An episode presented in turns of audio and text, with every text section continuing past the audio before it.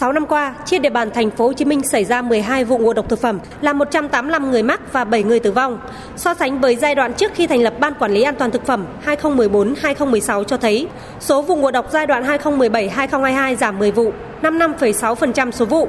Số người mắc giảm 8 lần so với giai đoạn 2014-2016.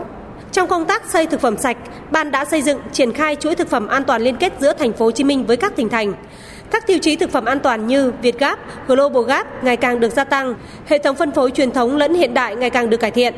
Về chống thực phẩm bẩn, tăng cường công tác thanh kiểm tra tăng lên rất nhiều so với thời gian trước. 6 năm qua, đã thanh kiểm tra gần 327.600 cơ sở, phát hiện gần 37.000 cơ sở vi phạm với tỷ lệ 11,3%.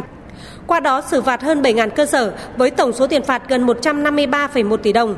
Mức phạt trung bình 21,18 triệu đồng mỗi cơ sở, gấp hơn 4 lần so với trước đây khi chưa thành lập ban. Theo bà Phạm Khánh Phong Lan, trưởng ban quản lý an toàn thực phẩm thành phố Hồ Chí Minh, ban hoạt động như một sở nhưng bị vướng về mặt pháp lý. Các cơ chế và quy định pháp luật trong một số trường hợp không có hướng dẫn cụ thể nên còn nhiều lúng túng trong thực tế. Ví dụ như chỉ thực hiện thanh tra chuyên ngành, mọi hoạt động đều phụ thuộc vào kế hoạch và quyết định thanh tra của trưởng ban, không chủ động như thanh tra sở. Ban đề xuất cần có sự thay đổi phù hợp với tình hình thực tế, cho phép chính thức hóa mô hình thí điểm, thành lập sở an toàn thực phẩm. Việc thành lập ban không phải là cây đũa thần để giải quyết được mọi thứ, nhưng mà ít ra nó thống nhất lực lượng và triển khai nhiệm vụ.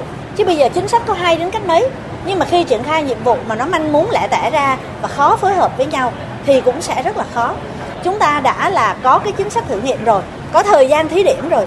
Những cái kinh nghiệm mà chúng ta tích lũy được thì cho thấy là đã đến lúc phải chính thức cái mô hình này.